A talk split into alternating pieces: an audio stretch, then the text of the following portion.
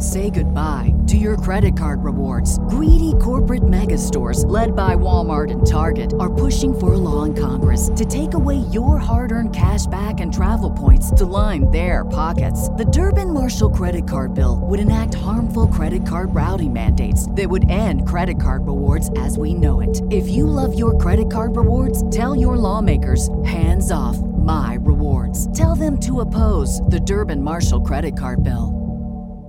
What's the easiest choice you can make? Window instead of middle seat? Picking a vendor who sends a great gift basket? Outsourcing business tasks you hate? What about selling with Shopify? Whether you're selling a little or a lot, Shopify helps you do your thing, however you cha-ching. Shopify is the global commerce platform that helps you sell at every stage of your business. From the launch your online shop stage to the first real life store stage, all the way to the did we just hit a million orders stage? Shopify's there to help you grow. Whether you're selling scented soap or offering outdoor outfits, Shopify helps you sell. Wherever and whatever you're selling, Shopify's got you covered. Sign up for a $1 per month trial period at shopify.com slash try. Go to shopify.com slash try now to grow your business, no matter what stage you're in. Shopify.com slash try. This is the Yanks Go Yard podcast with Adam Weinrib and Thomas Carannante. Welcome to the Yanks Go Yard podcast. I'm Adam Weinrib alongside Thomas Carannante, the only podcast gets you Bronx bombed on a weekday afternoon. This is by far the worst I have felt about the New York Yankees, maybe in my entire life. How crazy is that? What's the record for earliest a season has ever ended? I'm willing to bet September 10th of the previous year is a contender. This was already awful. 2023 was a horrible Yankee season with almost no redeeming qualities. Then they managed to redeem it from September 1st to September 9th. They called up Jasson Dominguez and Austin Wells, paired them with Everson Pereira and Oswald Peraza. Anthony Volpe's bat was coming around to match his defense they reeled off a series sweep in Houston. And it was ridiculous to talk about the potential of the 2023 Yankees going from like 12 or 13 games out of the wild card to making the playoffs. But it wasn't that ridiculous to talk about the 2024 Yankees getting a fresh start. And as many people on Twitter called it, pulling off the instant rebuild again. Kind of felt like whatever happens for the rest of the season, they're going to have a chance in every game, despite having about one fifth of a rotation and despite having no bench. They would have the kids. Well, with no inciting incident at all. Jasson Dominguez was scratched from Sunday's lineup with elbow inflammation. Every normal person probably thought that he was fine. The initial diagnosis was day to day, and the team was being cautious. But every insane person knew that hope was probably lost and something awful could be lingering around the corner. And sure enough, after one of the Yankees' weirdest wins of the past five, ten years, a 13 inning game in which they were no hit into the 11th, then managed to tie the game twice and walk off thanks to Kyle Higashioka. Should have been a minor respite after a three game losing streak and the realization that, okay, yeah, they were not about to pull off a miracle inside straight. They got the news that Jasson Dominguez is down with a UCL tear and will require Tommy John surgery. The good news, he's a position player. They typically recover from these much, much quicker than pitchers. Pitchers, it used to be 18 months, then it became 12 to 16. Position player, the average is around nine or 10 months, but a bunch of super freaks have made it back quicker in recent years. Bryce Harper being the ultimate exception, five months. Unfair to expect that from Dominguez, but maybe it's closer to, you know, hitting after five or six months full play outfield after eight months. That seems reasonable. Didi Gregorius got the surgery in mid October, October 17th, 2018, to be exact, and was back playing shortstop on June 7th, 2019. So it's not a permanent blow to Dominguez's career. He will be 21 next season. Odds are extremely high. He will be fine. But if you were believing in the Yankees' chances for next year, because if they had nothing else, at least they'd have Dominguez on opening day. Well, in the best case scenario, he's going to miss about a month of the regular season. In the normal case scenario, it'll be between two and three months. And even if that's relatively fine in the long term, it sounds like a death sentence for next year. And again, it is September 11th, 2023. And next year already feels like kind of a lost cause. So it's tough to rile up the emotion and enthusiasm for today's show. But we'll talk about Dominguez's injury. We will talk about the man who's replacing him. We'll talk about Brian Cashman's apparent attempts to revamp the pitching staff this offseason at a large sum, plus an old timers day full of uh, some bizarre statements from some old former Yankees. And guess what? The Yankees go to Fenway Park today through Thursday. One game longer than it should be. Four games of abject uh, pain and annoyance, certainly to follow. Uh, because what what happened? Uh, well, what happens every time happened. The Yankees seemed poised to take advantage of the Red Sox struggles, maybe have a little fun end of season statement series. Then the Red Sox got 21 hits on Saturday after like two weeks of their offense being dead in the water. They woke up. The Yankees lost Dominguez uh, at you know just ahead of the potentially very interesting series on the road. So we don't get anything that we want. And then the New York Giants lost 40 to nothing last night. Thomas Carannante, welcome to the show. The New York Yankees technically the season trudges on for another three more weeks. It's hard to find joy in it, uh, but if you want to try to create monetary joy, our sponsor today, DraftKings, has an offer for. Oh yeah, DraftKings was my best friend yesterday. Uh, got to ignore the Yankees and just watch them on the Score app or the ESPN app, and then uh, enjoy all my Week One bets. It was a good time. So if you haven't signed up for DraftKings yet, great platform.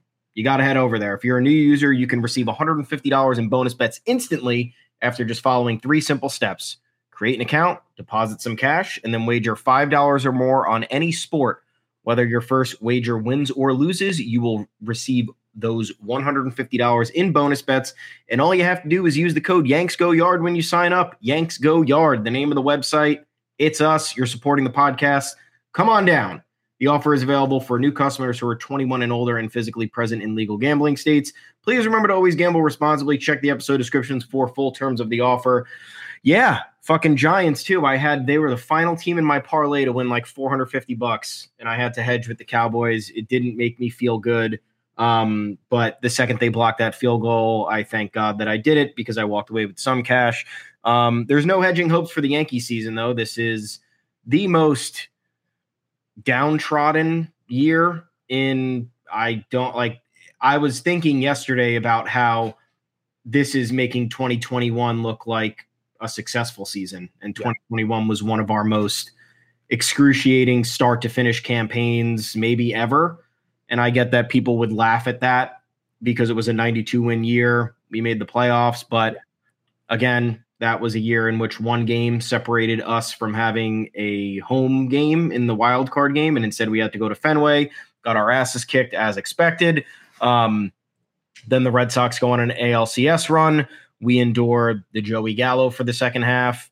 Um, we're tricked into thinking that you know the trade deadline moves from that year were going to roll over positively into 2022.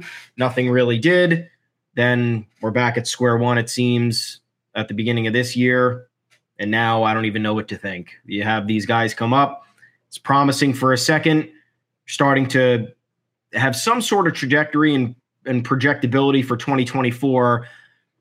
And the inexplicable happens. I don't know how a 20 year old has a torn UCL and he doesn't pitch I, I understand that freak things happen, but um, it really feels like freak things keep happening for the Yankees over and over and over and over again. Um, and it's making it not fun to watch. I don't know if it's an organizational problem. I don't know if it's the cosmic elements coming down on us for whatever reason. Because you look back and it's like the Yankees have a really historic franchise, I guess, but like the last enjoyment that this team has really had was that five year stretch in the 90s. And then before that, it was the late 70s. So, like, did we really get that much out of all of this? I keep looking back at the at the late 90s and I'm like, yeah, that was cool and fun, but like I'd rather not have whatever we're dealing with now for the last 15 years because this is not this is not enjoyable whatsoever. Makes you not want to watch baseball. That's it. I mean, this is the least fun uh, by far. I, I, think I tweeted this. I think. I mean, I don't know. I think I blacked out, but this is the least fun I've ever had investing in anything. Yeah. Like eh, how how is faith rewarded so little? Like I I I know that like any number. I mean, again, this is obviously what every visitor wants to watch and, and listen to, and, and they can't believe that these words are coming out of Yankees podcasters' mouths. But uh, I think there's a difference between uh, you know, Red Sox fans, uh, you know, in in the cursed years, like uh, making ALCS runs, making World Series runs, being disappointed at the horn, but yeah, I mean, I'm I'm I'm never going to say like this is worse than that, but this is equivalent to that. Sure. And that was supposed to be the worst thing that any fan base could experience, constantly being let down at the end of a miracle run and watching careers stall out and and you know looking certain success in the face and wondering how could this possibly unravel? And then just finding out how it unravels and it's a way that you never could have foreseen and that you feel like is unique to you and can never happen to any other fan base. Like that we are living through the Red Sox curse years um, and this is it's been you know since 2009 they've seen that they've been in a World Series that they've won a World Series. Obviously, you know that's not long in the grand scheme of things, but at the same time, it's my entire adult life. So it's it's pretty unpleasant. You're getting older every year. So I'm I'm not saying I demand a Yankees World Series. I got I must break this, but the constant inflation and deflation is really difficult to deal with. Um, and and the Dominguez torn UCL is the latest absolutely absurd example of this. They're a major injury for your most important player, right? Uh, how does that typically look? Well, usually there's an inciting incident. Guy runs into wall. Uh, Aaron Judge slams toe in defense. Uh, you know, pitcher leaves mound shaking elbow and, and, gets removed early, and you get scared, and you have the weeks of bill weeks. I mean, days. You know, sending for an MRI. You can't feel good about it. You get the MRI back two days later. It shows exactly what you think, but you've already prepared for several days. There's no inciting incident here. Dominguez apparently complained of elbow pain on Sunday, Sunday night baseball, played through it. Uh, got worse as the week progressed. Got scratched on sun on this Sunday. You know, a week between complaining and officially getting scratched, and then comes back after the game and there's just a torn UCL in there.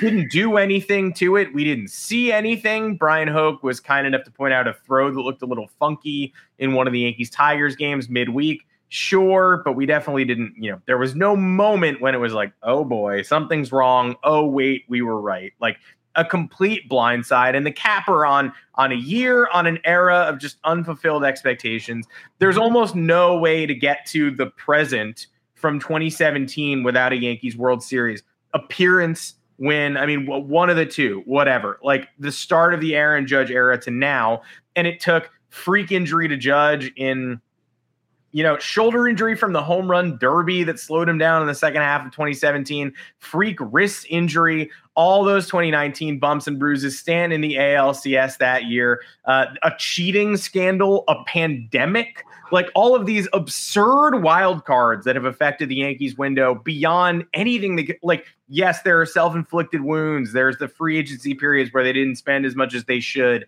There are players who've regressed as soon as they've signed on the dotted line all that more typical stuff. But then it does feel like the universe is conspiring against you. You sign Gerrit Cole this season doesn't even exist. You play 100 games. Of course the Yankees season wasn't the number one victim of the pandemic but it does just make you think, oh my, like, come on, that is unprecedented. And Jasson Dominguez having Tommy John is now the fourth regular key crucial Yankees position player to have Tommy John surgery since 2017. Gleyber Torres in 17, Didi in 18, Aaron Hicks at the end of 19, and Dominguez now. That's not the fourth crucial Yankee to have Tommy John surgery. Yankees position player. And this doesn't really happen Two position players.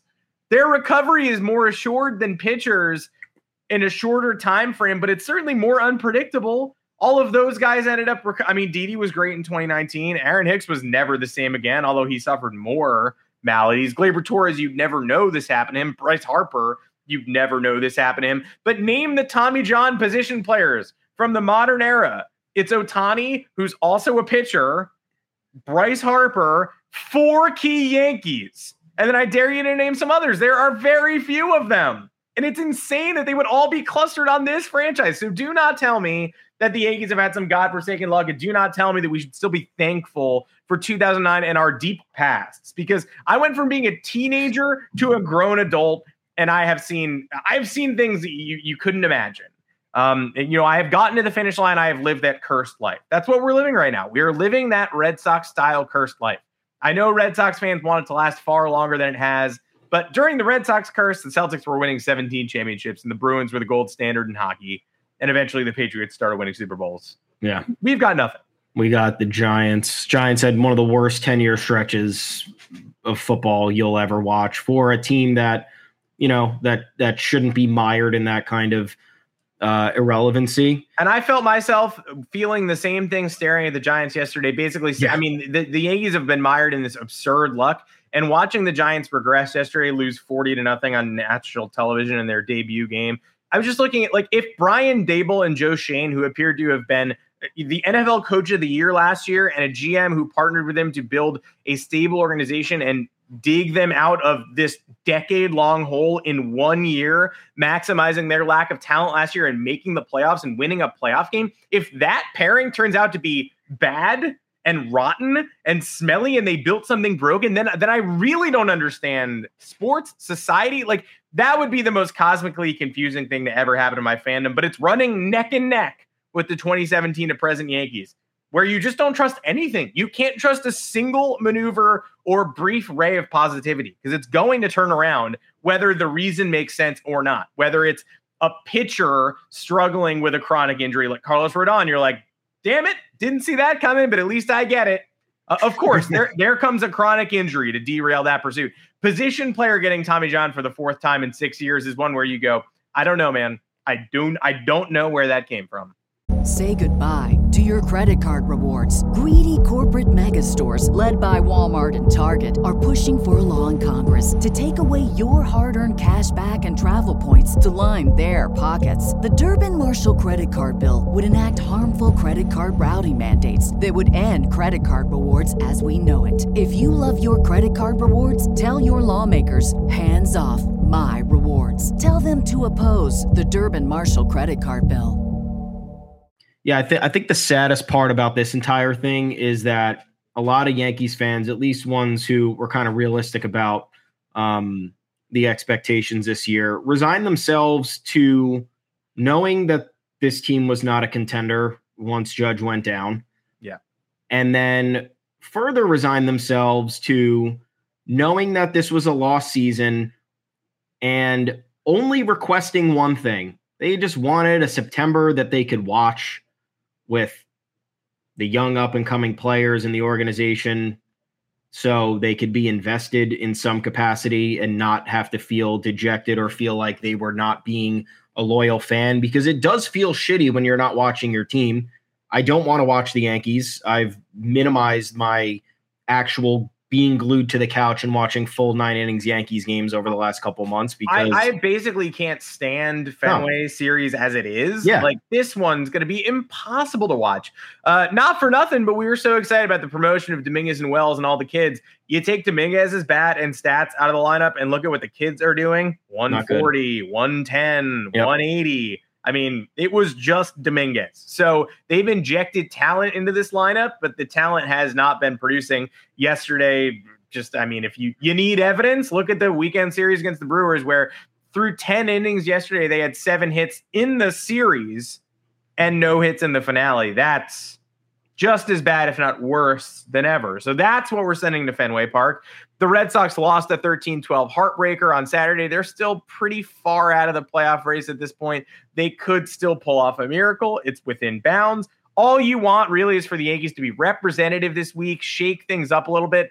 Of course, the Red Sox, they lo- luckily they lose that heartbreaker, but 21 hits in a nine inning game after being pretty dormant offensively for the week prior. They win yesterday 7 3. Um, once again, for eh, the, what's it's happened every single time the two teams have faced off this season. One stock up, one stock down heading into that series. A reason the Yankees are one and eight against Boston and 70 and 64 against the rest of baseball. The Red Sox are under 500 against the rest of baseball this year, not against the Yankees eight and one. And uh, yeah, I just wanted a non-embarrassing September stretch where maybe we make them think things about next year. We make them think things are a little more uncertain, and, and we can't even do that because we're once again entering this series sliding in opposite directions, and the most interesting Yankee won't be playing. Yeah, we wanted an introduction with these guys, especially Dominguez, because he was the most promising from the jump to the rivalry on the road. It was cool that they had gotten that experience in Houston. That was, uh, you know, part one of the, of uh, I guess the um, the the growth in at the MLB level for them facing tough assignments. Um, even though they hadn't faced the toughest, you have the Tigers. The Brewers aren't that great. We kind of saw that front and center. We was we were just way worse. Um, yeah, and then great you had pitching, gibberish offense. Yeah. Offense was terrible. then you have a couple of uh, division matchups down the stretch that would give you the opportunity to play spoiler or at least not finish last in the division. And then you have this, and it's just sad because like so many other bad teams get this. Like the Royals get this all the time. The Nationals have gotten this over the last couple years because they have uh, they they've been working to bring up younger talent. Um, and uh, you know, even when your baseball season is fully lost, or you know from opening day that your team is not going to be a contender, you know that later in the season you can at least look forward to the products in the farm system that you're hoping will be the future of the organization. And now we can't even get that with the lone bright spot of this group of players that the Yankees decided to elevate. And in the corresponding move after Dominguez hit the IL today, uh, the Yankees called up Estevan Florial. Um, I don't know. Uh, I, I'm glad that he'll at least get one more shot, but they have time and time again not expressed confidence in this guy. He's been buried at AAA all year. He was released at some point. Somehow nobody claimed him. He came back to the organization. Um, they opted to go with much less inspiring players over him. They have allowed all of Jake Bauers, uh, Billy McKinney, and Isiah Kiner-Falefa to flounder in the outfield as time went on, and they still kept Florial down there. Now he comes up, absolutely tearing it up at uh, AAA. Two, he's hitting 284 with a 945 OPS, um, 28 bombs, 25 stolen bases. This was kind of uh, not that exact production the Yankees were looking for, but a, a combination of power and speed that they didn't really have. Another left-handed hitter that they desperately needed. Um, he'd gotten staggered opportunities. I again, I uh, was I confident in him. I guess maximizing his ceiling, not exactly, but I also thought it was unfair in the manner in which he was brought up and utilized. Because if you're a young player and you're getting the staggered playing time and um, you're not seeing that consistency, it's going to be even harder for you to catch on. Um, then again, I know that there are high standards for Yankees top prospects, so you know, a guy like Dominguez immediately makes an impact. A guy like Austin Wells immediately makes an impact. Uh, so many other Yankees prospects have not made an immediate impact. So it was refreshing to at least see that. Now we get what two and a half, three weeks of Florial to see if he can do anything for 2024 because this roster needs depth for next year. Um, exciting, not really. Would be fun though if he were able to play any role in ruining the Red Sox season. Yeah, Florial going on a heater run is more impactful for him than for the Yankees moving Yeah. forward. Um, and it would be great. He is somebody who absolutely deserves this chance and deserves a chance to prove the Yankees wrong. Because again, this season's over. Uh, probably was last week. Now it definitely is. Uh, we do one positive podcast. They go one and three against the Tigers and Brewers, and almost go zero and four, and lose their long-term center fielder for probably about half a season. Uh, so lesson learned on our part. But the Yankees have gone uh, really far and wide. You know, they've searched every corner of their minor league system to not play Estevan Florial. They're like going to their master strategist, being like, "Is there any way we can avoid playing this lefty, speedy center fielder who's got 20 homer power at AAA and stealing 25 bags? Is there anybody else we can use?" Billy McKinney, great. Isiah Kiner-Falefa, fantastic. Like, let's just turn over every leaf and never use this potential workable solution in the outfield. And uh, they're going to have a vacancy in center field to start next season. Mm-hmm. They're not going to want to fill it with Florial. They made that obvious because they had a they had a vacancy for most of the year in the outfield and never went to this well. That said, higher upside option than Franchy Cordero for sure, uh, who they easily could have gone to this week. They've done it so many times in the past when we've said, all right, surely now this must be Florial's chance. And they would go to McKinney and they would go to Bauers and then they would run out of options at AAA and then they would go to Franchy Cordero and rehash that. We've already seen him at Fenway as a member of the Red Sox. He can't handle it defensively, can't hack it offensively. No interest in seeing that again. So, what the worst that happens is this lost, struggling Yankees team calls up Florial and he doesn't play well or gets buried on the bench again. Yeah, I guess that's the worst that could happen, but that's not really all that bad. Again, the season is over. But the best that happens is they give the man a chance. He is able to establish himself as a big leaguer, or at least fool enough other organizations that don't yet know what the Yankees think they know. Yankees think he's a 4A player, a quad A guy. He has the chance to put up 20 ish games, a little bit less, of excellent production so that teams look and teams around the league look at him and say, we knew all year the Yankees were wrong. Now he's proving the Yankees wrong. Now we can try to steal him from the Yankees this offseason. The Yankees probably aren't giving him that chance next year. The center field thing is going to be really tough because they're going to have Dominguez back, but they're also going to have to sign a competent, above average performer this offseason, but not someone who Dominguez can't take their job at the end of all this. So, like, if they sign Cody Bellinger, like, uh, you're blocking Dominguez, who's better and younger. Like, if they sign a long-ish term center fielder, it's it's a very confusing situation Yeah. that the Yankees find themselves in. If Florial is a stud and they could just use an internal solution to stop that gap before Dominguez is ready, that would be great. They still need to get veteran bench players. We've talked about this a million times, but that would be nice. Odds are much higher, though, that if he does show out, he is auditioning for somebody else. And the Yankees went so far in trying not to do this all year long, April through September. He cleared waivers. They still sent him down. They literally got rid of him and he came back. They refused to use him. Now they'd better use him, at least for his benefit. Yeah, that's uh, the least they can do at this point. And yeah, the Cody Bellinger talk, like that's all I keep seeing on Twitter. Everyone's saying, you know, Bellinger and Yamamoto would be a huge offseason. And it's like, no, it wouldn't. $200 million not- for Cody Bellinger. No. And I don't care about, again, I don't care about the money. I'll pay anybody whatever if it's the right fit. Cody Bellinger is infamously not the right fit. There are way too many question marks over, you know, what he did from 2020 through 2022. Now he's having a resurgent year, which is great for him, but there's no evidence to suggest that that's going to sustain.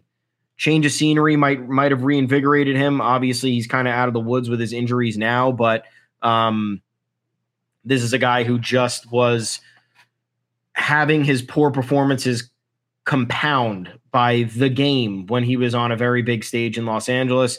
I know he had a couple of uh, heroic moments in the playoffs, um, even when he wasn't performing uh, to his maximum capabilities over the last few years. But you already have a long term outfield, a center fielder in Dominguez. There is no sense in blocking that and paying, again, more money for either a redundant asset or, again, an expendable one. Outfielders, you do not need to pay unless they are the best in the game. Cody Bellinger was once upon a time one of the best in the game. Then a lot of question marks have surrounded his play over the last few years, and it's not worth investing all of that money, especially when you have needs everywhere else. This team needs depth. This team's going to need maybe a half of a new rotation. Um, bullpen's going to lose a bunch of people, and we saw how shaky it's been this year with the back end not really being fully defined. So, uh, Yamamoto, sure, like that's a really good pitcher from overseas. Um, and there's supposedly a lot of demand for him. He just threw, did he just throw a perfect game or a no hitter? What was it? no hitter No-hitter? and in front of Brian Cashman. Brian Cashman. Yeah. So, Uh, yeah. I guess we'll get into that. Um, Might as well. I Cool. mean, this, uh, what a crazy little jump scare here to reveal uh, a no hitter celebration in Japan on Old Timers Day and then, or the weekend of Old Timers Day, and, and Brian Cashman's just there sitting behind home plate. Like, why is he there? Uh, well, apparently, uh, they've been ratcheting up their pursuit of Yamamoto for weeks. Yoshinobu Yamamoto, a right-hander, the the jewel of this offseason's Japanese posting free agent class. Uh, they sent like the head of pro scouting, Matt Daley, and his associates were there weeks ago. This time around, Cashman and Omar Minaya were both in Japan Why? and a report leaked out of uh, Japanese Yahoo Sports saying that Cashman is prepared to way outbid his $155 million offer for Masahiro Tanaka to get this done. Now, way, way, way, way. Let we'll we'll ignore all the stuff about like, well, I'm sure he'll fail because he's a pitcher the Yankees are targeting. And are we sure that's the right use of money? Like, we'll have plenty of time to get to that if they ever do sign him. But way too many people are making way too much of this. The Yankees are very interested. Fact, we haven't seen anybody else's GM fly to Japan and sit behind home plate in box seats in the Lorne Michaels, Jimmy Fallon seats at the Yankee Stadium.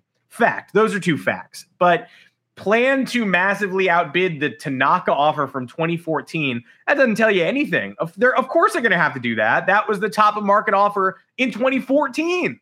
So, yeah, they're going to have to go higher than what it cost to sign somebody else 10 years ago. And I'm sure somebody else who wants Yamamoto will be willing to do that too. The Dodgers, the Mets are reportedly interested. The Red Sox are reportedly interested. It's going to take over the Tanaka sum no matter what. And then Yamamoto still has to pick his team. So just because the Yankees are going to bid a large amount, that shows they're serious about the process. It does not mean he is a Yankee.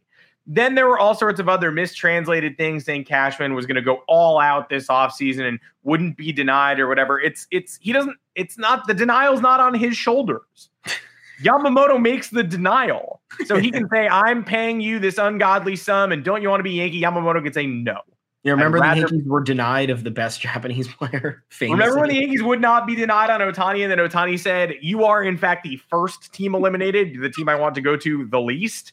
I remember that. So, uh, you know, it, we'll talk about eventually if the Yankees make this pursuit a reality, and we have to talk about why we're worried about Yamamoto and what he brings to the team. We will. But for now, uh, too many people connecting him to the Yankees just because Brian Cashman was so interested that he went in Yeah. person. It means he's interested. It does not mean anything more than that. Well, my whole thing with this is again just the terrible timing. Why is Brian Cashman in Japan during Old Timers Day weekend in the Bronx in its return for the first time since 2019? There are plenty of times to go to Japan to see this man pitch. Um, I don't know how influential having the GM there is, especially if no other GMs have gone to see him yet. You wonder though if it's a thing even where they have, and people are just still Yeah. focusing on Cashman because like, oh, Yankees, True. Yankees for clicks. Here's Brian Yeah. Cashman. Meanwhile, like AJ Preller is three rows deeper and no one knows what he looks like. Yeah. Well, I mean, you just look at um again the timing of it, the fact that um there are and I'm not discounting what Yamamoto's doing, but there are just plenty of like other soon to be free agent starters we could also be scouting here. Um Blake Snell is one. Um Aaron Nola is another. Uh there's at least three or four more that are like you know, 1A options. We haven't heard a single thing about them. Um, and then meanwhile, the Yankees are going to be traveling to Japan again on the weekend of Old Timers Day. It just goes to show that like maybe the older players didn't like Cashman. If Aaron Boone gonna- came out and got booed. Cashman's like, nope, no thanks, not gonna do yeah, that. exactly. Because you know, you go back to the captain documentary, and Derek Jeter talks a lot about how he asked for the contract talks. What was it, 2010 or 2009, to not get leaked? They got leaked. It was Cashman clearly trying to get the upper hand. Um, whatever was happening. Um, so yeah, I mean, I, I don't think Cashman is well liked, but it's also just not a good image for the franchise to have your president of baseball operations who's been there for 25 years and is supposed to have all these long lasting relationships with players of yesteryear for the honoring the 1998 team, which was the first year Cashman became GM. Obviously, none of his moves, but he inherited a great core. It was one of the greatest teams of all time. And he's not there. I, I, don't, I don't get it. He's in Japan watching a guy pitch who he can watch pitch at any other time. Uh, it- very confusing stuff to me. It's the Yankees once again priorities out of whack. This is by no means the urgency to get in front of Yamamoto did not just happen overnight. And they're like, oh, you know, you know, weekend of old time, we got to send somebody. We got to send Cashman, who's not a scout. Brian Cashman's not a scout, and if he were a scout, I'd be very worried based on all of the personnel decisions he's made over the last six years or so. So I don't know. This is like cool, I guess, that we're involved in one of the more highly anticipated international free agents because the Yankees have famously whiffed in that market for so long outside of what Tanaka and Dominguez. And now Dominguez is undergoing elbow surgery, and Tanaka, the second he Yeah. fucking arrived, needed elbow, thought he needed elbow surgery. So Maybe should have had it. Both both of them Yeah. both of them tear UCLs in year one. That that's Yeah. cool. I just it's it's it cool. I, I hope we're involved again. Like the chatter on Twitter, it just needs to stop. Like the coping where you think that oh Yankee season's lost, but they're scouting good players, so that means this is we should we should etch this in stone right now, or oh, you know, Cashman's going after it as hard as he could. Maybe, maybe not. Also, again, it's up to the player. Cashman's not convincing anybody. Uh, and remember, the Yankees are going to have to pay a posting fee here. It's going to be 20 to 30 million dollars. That's on top of the fucking deal. So if you think they're going to keep going up in the bidding when they know they're going to have to spend at le- that means they're going to have to spend probably at least 200 million dollars on this guy. The bright side is that he is heading into his age 25 season much like Tanaka was when he came over, but I don't know. It's a lot of money for I, I, I, I, it's cool if this is a complimentary move. I'd rather somebody we know who has you know, uh, absolute performance and results against major league talent, playoff resume. Not saying Yamamoto is not of that ilk, but like there, I think there's a little bit more urgency to fill this current roster with ML like current MLB players who have been through the gauntlet because so many Yankees players on this roster either have, uh, I, I mean, sorry, they either haven't or they're clearly just not built for the moment. Um, so I hope that they're making the right investment moves. But I just, yeah, again, I just don't understand the urgency to do this on September 9th. You can also just never have enough pitching. I, I hope sure. get, I hope they get Yamamoto. I hope he's great. The Mets seem to want him and to pair him with Kodai Senga. The Red Sox seem to want him as as one of their rotation fronters with so much uncertainty there. It'd be great if the Yankees got him and Blake Snell and a veteran innings eater because right now there is almost nobody in the 2024 rotation. Gerrit Cole and and pitchers are notoriously like you know you got you got to worry about every single pitcher. So you can pencil Gerrit Cole in now, but you can't pencil Nestor Cortes in nope. at all. Can't pencil Carlos Rodon in nope. at all. Uh, I, I've enjoyed the kids. I like Randy Vasquez. I like Jhony Brito, but I'm not giving either one of them a rotation spot out of spring training. Same with Michael Luis King. Michael King thinks he's a starter now, and he's been pretty great for five innings. I worry about him every time he takes the mound.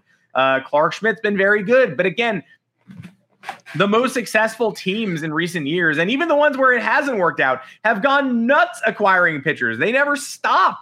The the Padres, who have Blake Snell, got Snell, got Musgrove in trade, got Yu Darvish, got Seth Lugo this offseason, got Michael Wacha this offseason, just traded for Rich Hill at the deadline. These teams don't stop acquiring pitchers just because they think they have a five man rotation.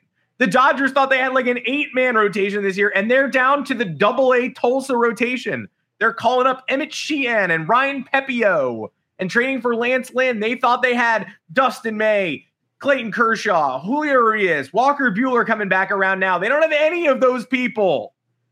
Baseball's really hard. The best teams in baseball, every time there's an opportunity to acquire a pitcher, acquire two pitchers.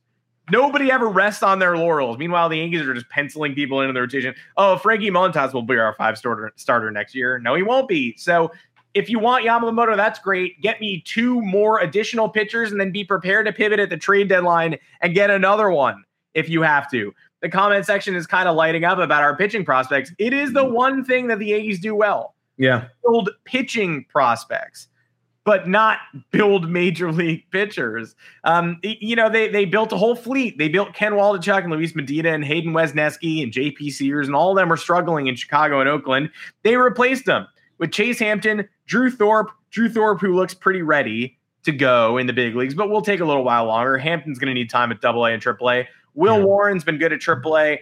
Uh, Clayton Beeter struggled at AAA. Vasquez and Brito have been good in the big leagues. I mean, there, there's good depth there, mm. but I'm not handing over three rotation spots to the Yankees farm system next year. You want Yamamoto, fantastic. You better save money for two more pitchers. And then again, be ready to pivot again at the deadline because if you think you're done getting pitching, you are not. Yeah, it is. This list is interesting. You have Michael Lorenzen, who's kind of fallen off since his perfect game, but yeah, could be a good low cost signing for somebody who could patch up the back end of the rotation. Um, the Yankees will not be signing James Paxton, Jordan Montgomery, or Sonny Gray. Those are supposed to be three other top guys on the market. Um, Blake Snell, they should be looking at. I think Aaron Nola, even in a down year, they should be looking at.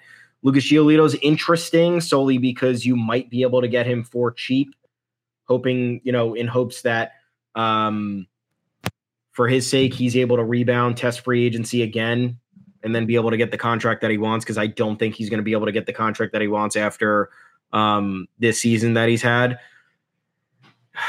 Depends what Eduardo Rodriguez does, but he's famously a Yankee agitator. I don't see him here. Clayton Kershaw's not coming here. Charlie Morton's not coming here. Julio Urias will be in jail, maybe. Um, Kyle Hendricks, I don't think the Cubs are releasing that team option. It's always Um, good when you have to think about like, will this free agent pitching option be in jail? I just want to check. Before when I try to balance the budget, is this potential signee going to be in federal prison? Like that's always a good, uh, you know. Federal fucking prison. Yeah, that's awesome. Um, yeah, so I, I certainly support a chase for Yamamoto. I don't know if that is the move to put the Yankees over the top. I also, again, don't know why it's a priority in the second week of September. But anyway, Old Timers Day, great time, right? Shitty weather, um, shitty everything, shitty loss. Um, and then you have David Wells, who I like, Yeah. but then makes it difficult for me to like um, because he is complaining about wokeness and is putting tape over the Nike sign. I just, I don't know uh, why. Why? Why is this what we're doing? Um, nonetheless, outside of that behavior, which, um, uh, yeah, sure, free speech, but just not Yeah. appropriate for the circumstances. Um, I think he had a lot of good points about players being coddled.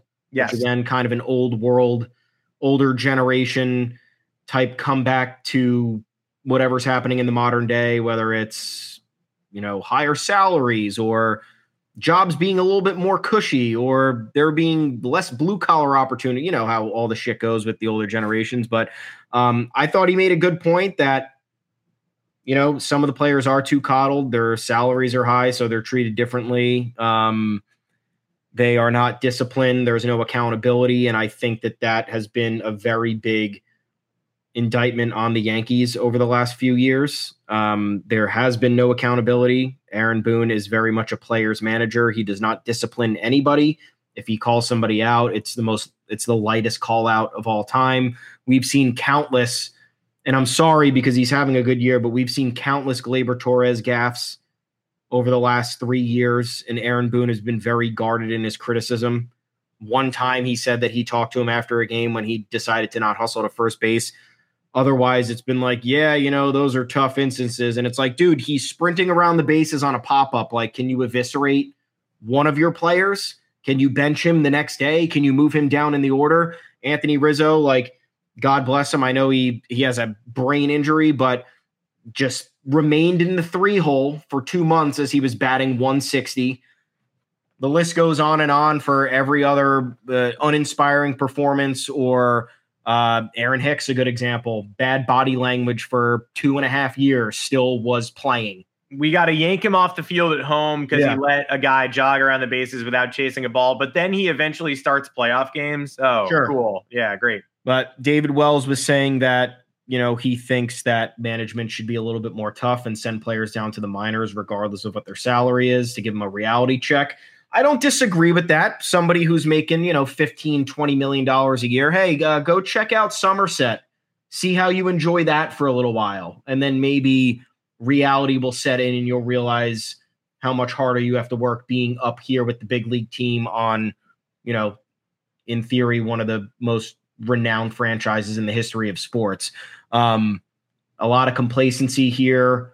Um, not a lot of not a lot of accountability in the public sphere. I don't know. Again, we don't know what goes behind closed doors, but it's tough when any of these uh, managers, coaches, executives, whomever face the media because there is just there's never any clarity. It's always beating around the bush, uh, lack of directness, um, and I think that while a voice like David Wells is uh, uh, refreshing in a sense because you do want you know the old school kind of bulldog mentality where it's like hey get in your teammates face. Make sure that you're holding you know them up to their standards and that they know when they're fucking up because this is a team and we need to pull each other up. Um i, I don't like how he managed to burst onto the scene and kind of overshadow, I think, all of the very valid things that he said with kind of childish acts of combating the left for whatever reason on Old Timers Day, the least politicized event in sports, Old Timers Day.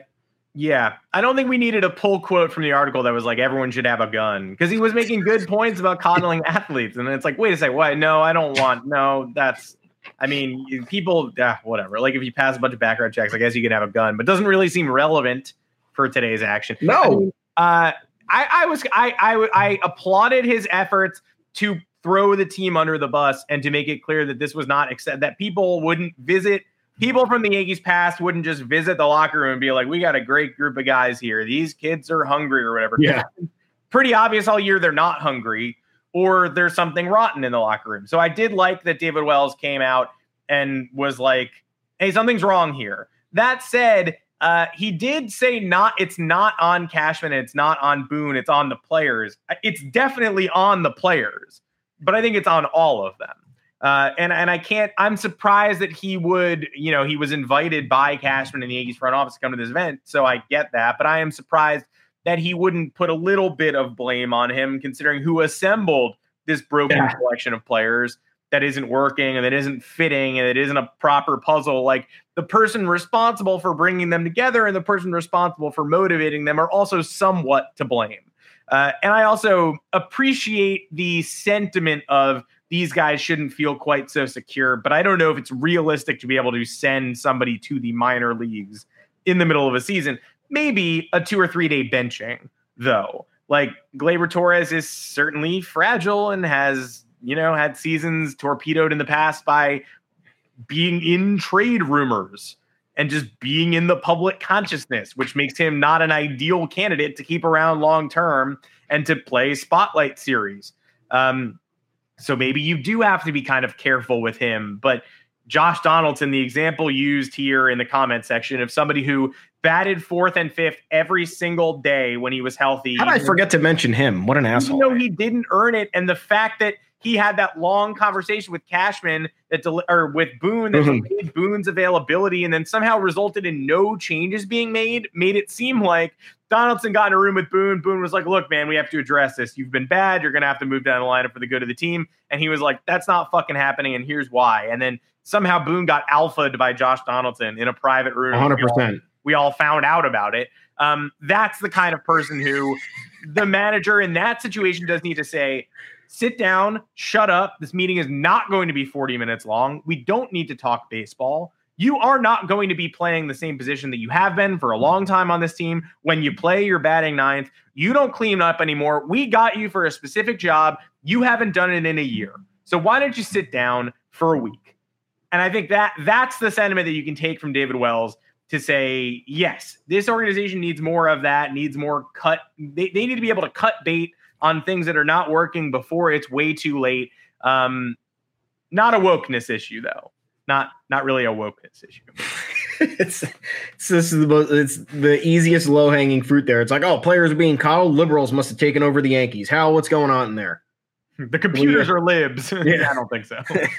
the the liberal analytic analytics department is really bringing this whole operation downhill.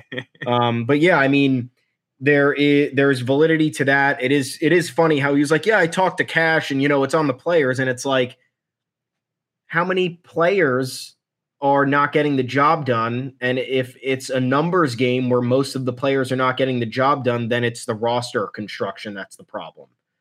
If you have a roster of stars and like for example, Aaron Judge and Giancarlo Stanton are not pulling their weight every single day in the middle of the lineup, then you're like, yeah, it's the player's fault. Like these guys were signed here and brought in here to do big things and they are not producing whatsoever like yeah. But when the entire roster is or a majority of the roster is either injured or not built for the moment or falling well short of expectations that's an organizational problem in regard to scouting um, recruitment uh, anything else in between evaluation when you're talking trades and free agency, whatever it may be. So um, I hope some of the conversation stuck in terms of uh, making things a little bit more. I don't know if strict is the right word. It just feels like there's a lot of complacency and a lot of Um, there's a lot of leeway for players that shouldn't have it. Um, we've talked about this for just about everybody on the roster, with the exception of Aaron Judge and Gerrit Cole, I think, um, because at some various point over the last four or five years, somebody who was expected to have a very large role in this team has disappointed in a manner you would have never expected, um, or has regressed in a manner you would have never expected. Um, and that that seems to me it's more of an organizational problem rather than oh the players aren't getting the job done. It's probably a mixture of both and part of the the reckoning that this organization needs to have. Uh, anyway, reckoning coming tonight at Fenway. Um, Here comes the reckoning. Yeah, I mean, enjoy, guys. Look, all of you here who hate us, all of you here who listen to this um, for your enjoyment because of our pain. Um, you'll have another one on Thursday to listen to. Uh, this series in Fenway is not going to go well.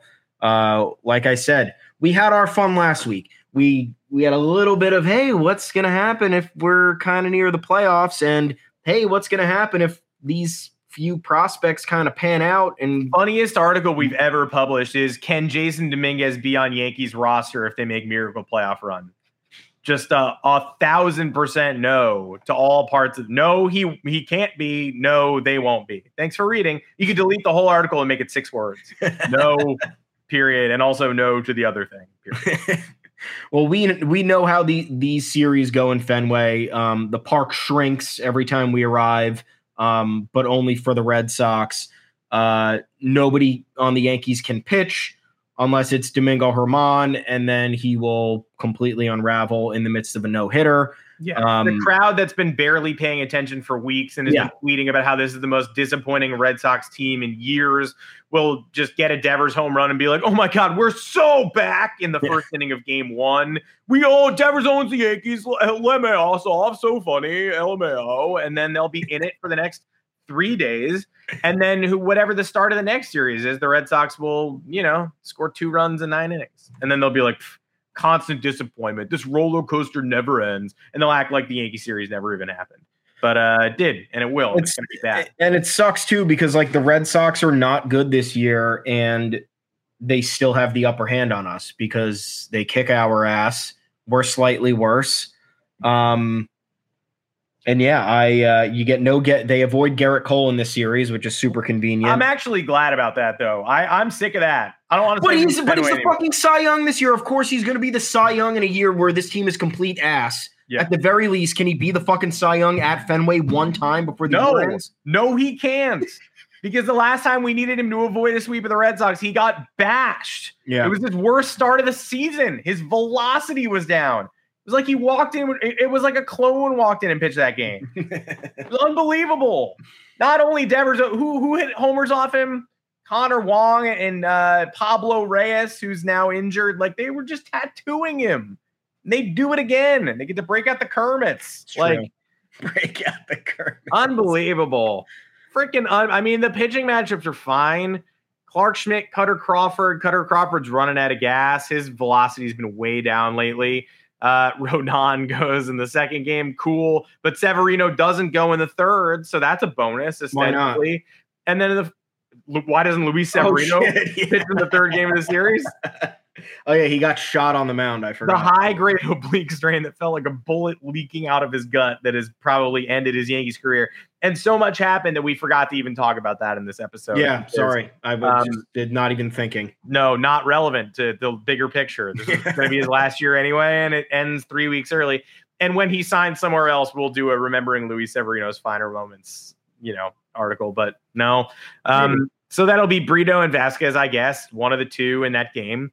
Uh, and then in the final game of the series, it's the Red Sox have a TBD. We don't face Brayan Bello, and we pitch Michael King. So like, you could win any of those games.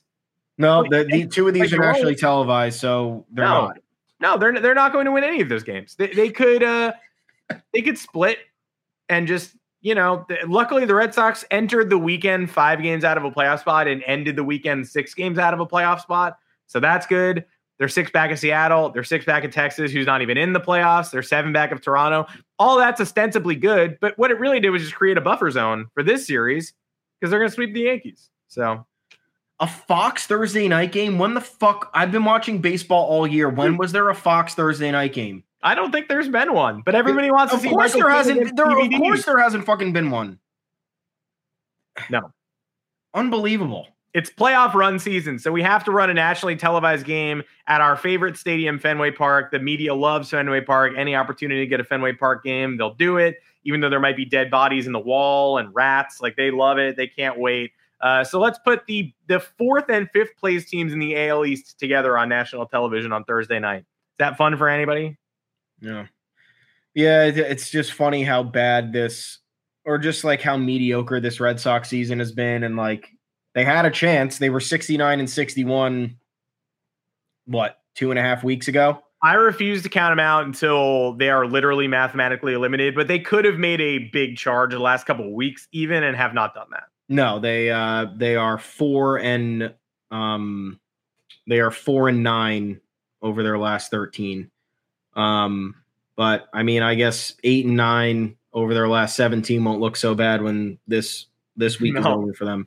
No, Um, no. yeah, I mean, Sox fans will be. Uh, the, we how many how, how many funny clippings have we seen about Sox fans talking about how Alex Cora is not, or he doesn't know what he's doing. Two years after he's genius, guys. A guy, guys, a guy waves a magic wand. He's he's a friggin' wizard.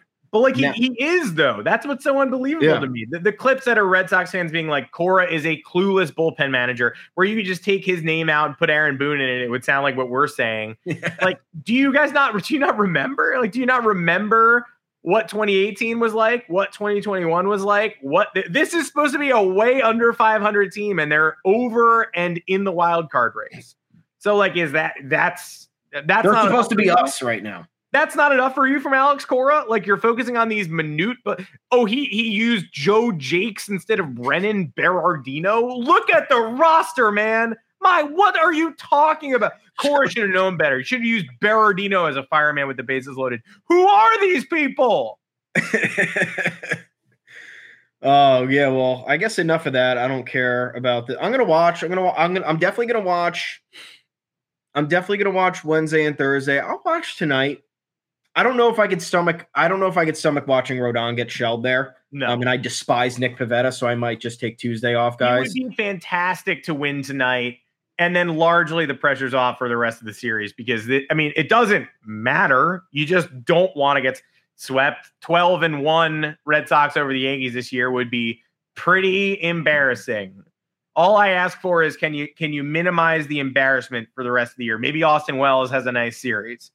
Hopefully Florial starts three of these four games because I would rather see him out there than IKF in center field at Fenway in the triangle. If the Yankees were to by some miracle win tonight's game, that would make Tuesday basically a game you don't have to watch. Then you watch games three and four and, and say, I hope they take one and I hope they're able to hold serve in this series. Other than that, you know, they lose tonight's game, then you can already feel the spiral beginning. And uh and and the Rodon game suddenly becomes important. You don't want the Rodon game to become important. That's not what you want.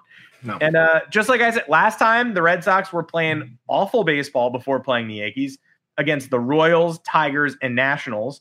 They were down like 8 1 in the last game of the series against the Nationals in the middle of the game. And what did they do? They reared back, and I think they lost it 10 7, but they cut it from 8 1. Pablo Reyes hit a grand slam. Whatever, all of a sudden it was like a one run game. And you were like, okay, great. Well, then I know they're going to be alive for the Yankee series. And they were. Couldn't get Justin Turner out. Kind of the same vibes this time. They lose 11 2 to the Orioles on Friday. They're down 12 6 to the Orioles on Saturday and come back to 13 12 with a tying run on third and two outs in the ninth. And they lose. And that's very funny. But in the ninth inning of that game, if you're like me, you're definitely sitting there going, well, they're gonna come to play this week at this week against the Yankees, like they always do. And uh, I think you can expect a, a hard fought uh, Red Sox offense being at you know a plus locked in this week, and Yankees are going to have to have one good offensive showing to, to take one of these and, and try to set a tone. Nothing matters, but this just matters for personal pride. Yeah, that's the. This is the last thing they can salvage. Unfortunately, they won't. Um, Yeah, but they won't. Yeah, I guess we do. Uh, I guess we do a little official goodbye to Luis Severino because this is it. That's it. Yeah. We'll do an official, official one when he signs elsewhere. But Uh, you know, you thought for a little while there he was auditioning for the qualifying offer. He definitely needed the remainder of this season to even spur a thought of that conversation in the front office. And now he's out for the rest of the season with a lat injury. This is his like fourth lat injury. Yeah. I don't know if you've been keeping track, but I did a little bit of a. I go to RotoWire when I'm trying to like figure out what's going on because I wrote a little story on him on Saturday, and it was like 2018 was shoulder, 2019 was lat. Um, last year was a lat interruption. The beginning of this year was another lat, and now the end of this year is a lat. So what the fuck? Just absolutely insane. But now there is there is no chance he is re-signed or brought back. Doesn't matter how team friendly the deal is. Um, I think for as incompetent as the Yankees have been, they have to know at this point that even Luis Severino on a cheap deal is going to figure out a way to derail their plan somehow because he has pitched in 45 games since the start of 29. He has averaged 4.5 games a year over that span since he's been since he's been injured at the tail end of or the second half of the 2018 season. So um, they would absolutely be insane to bring him back. I don't think it's happening. So um, farewell to Luis Severino. Hope he finds his footing elsewhere.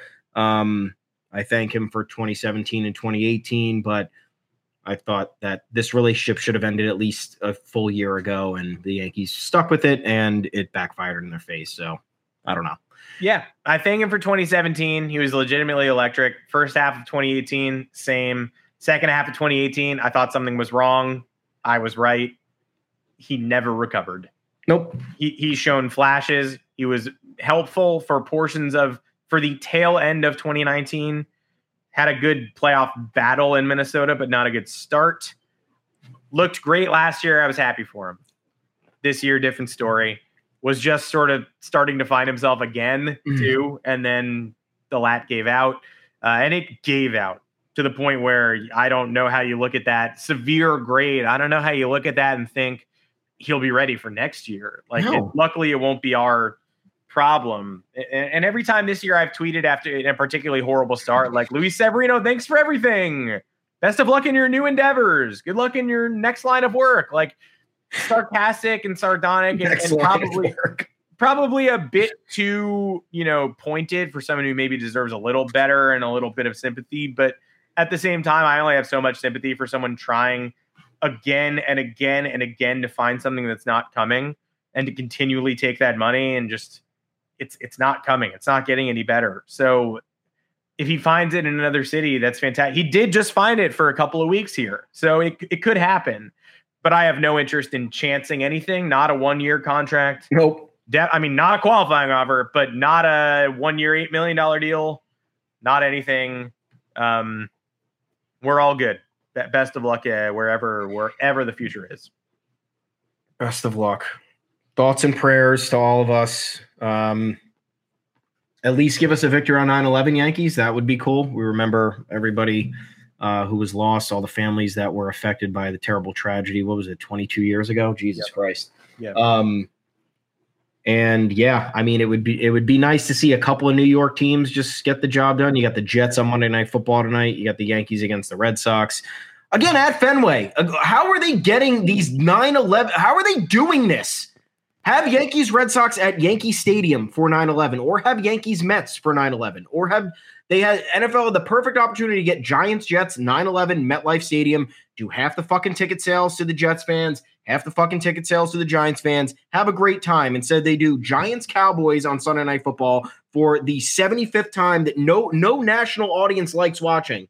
By the way, Giants fans don't enjoy it. National audience definitely definitely doesn't enjoy it. Now we get Jets Bills, which I guess is fine because the Bills are technically a New York team, but they might as well be Canada with how close they are to Montreal than they are New York City.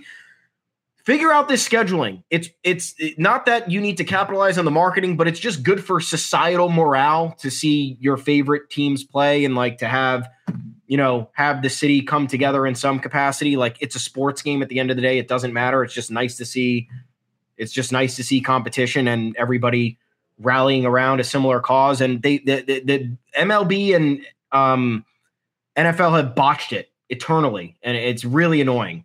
So that's all I got to say about that. But I'd rather go off on a better note, remembering the lost ones and all the families that were affected, and just hoping for a Yankees win. It would it would really set the tone nicely for the week and um, have us end this hellscape of a season. At least we could put a bookmark here and just say we won on 9-11 against the Red Sox, and that was nice. You're going to get some Red Sox fan holding a sign tonight that tries to take credit for it. Like, we stood by New York 22 years ago. We will never forget. It's like, okay, yeah, but it happened in New York. And now you're trying to beat us and ruin my day. So I guess thank you. You you want me to thank you? Um, yeah, I, I look out my window. I see where the Twin Towers were. I see it every day. Yeah. I will see the blue streaks through the air tonight.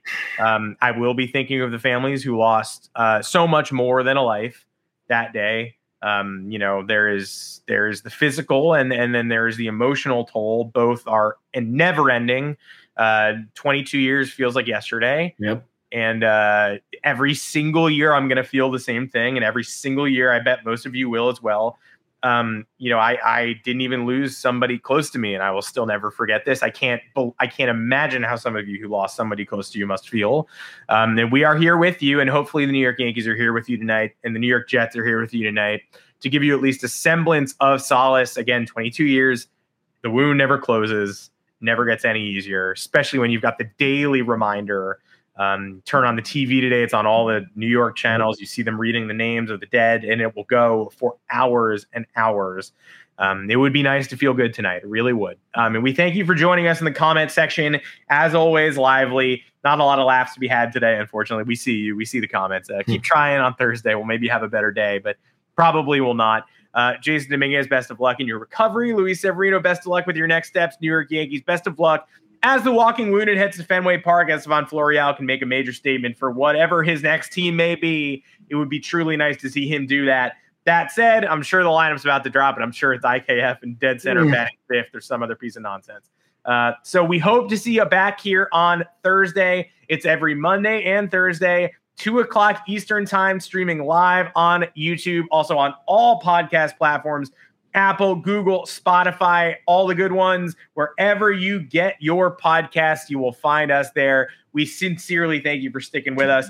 The times could not be tougher for the New York Yankees. I, would have loved to have talked about a weird, wacky, fun 13 inning victory yesterday that reminds us sort of why we love baseball, even in a lost season, but it turned so glum so quickly thereafter that it just does not feel relevant. That was a really enjoyable fake game. Yeah. Like it, No. when you're out of mm. it and you can win a game like that, it, it does make you go, we couldn't win a game like this when it mattered more, really. But it also just makes you go, man, that was so weird.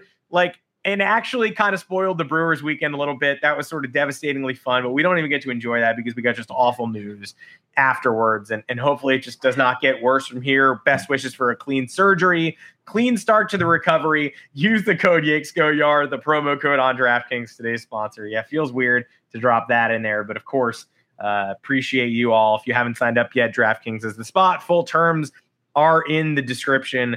Uh, we love you all. Thomas Carannante. Uh, you can find me on Twitter at Adam Weinrib. Where can everybody find you if they want to commiserate tonight or for the rest of the season? For the rest of life at Tommy's underscore takes. We are at the official Yanks Go Yard Twitter account at Yanks Go Yard FS. We are both there. You don't know who's answering you, so that's what makes it a good time. Head on over to yanksgoyard.com. Plenty of content there. We are still full steam ahead. A lot of offseason questions, a lot of fallout from the Dominguez news. Um, a lot of more things, a lot more things to be upset about. So we are not leaving. We might just uh, preserve ourselves from not watching full nine innings for the rest of the way because it's pretty damn brutal. But we are here, we are tuned in, and we are giving you everything you need to be informed on. So stick with us. We appreciate you guys reading and tuning in. We will see you again on Thursday, hopefully with something. I just want something, one thing, one thing for you guys for us to enjoy, and we'll be talking about it then. Have a good week, everyone. Have a good week, everyone. Do something, New York Yankees. Just do something.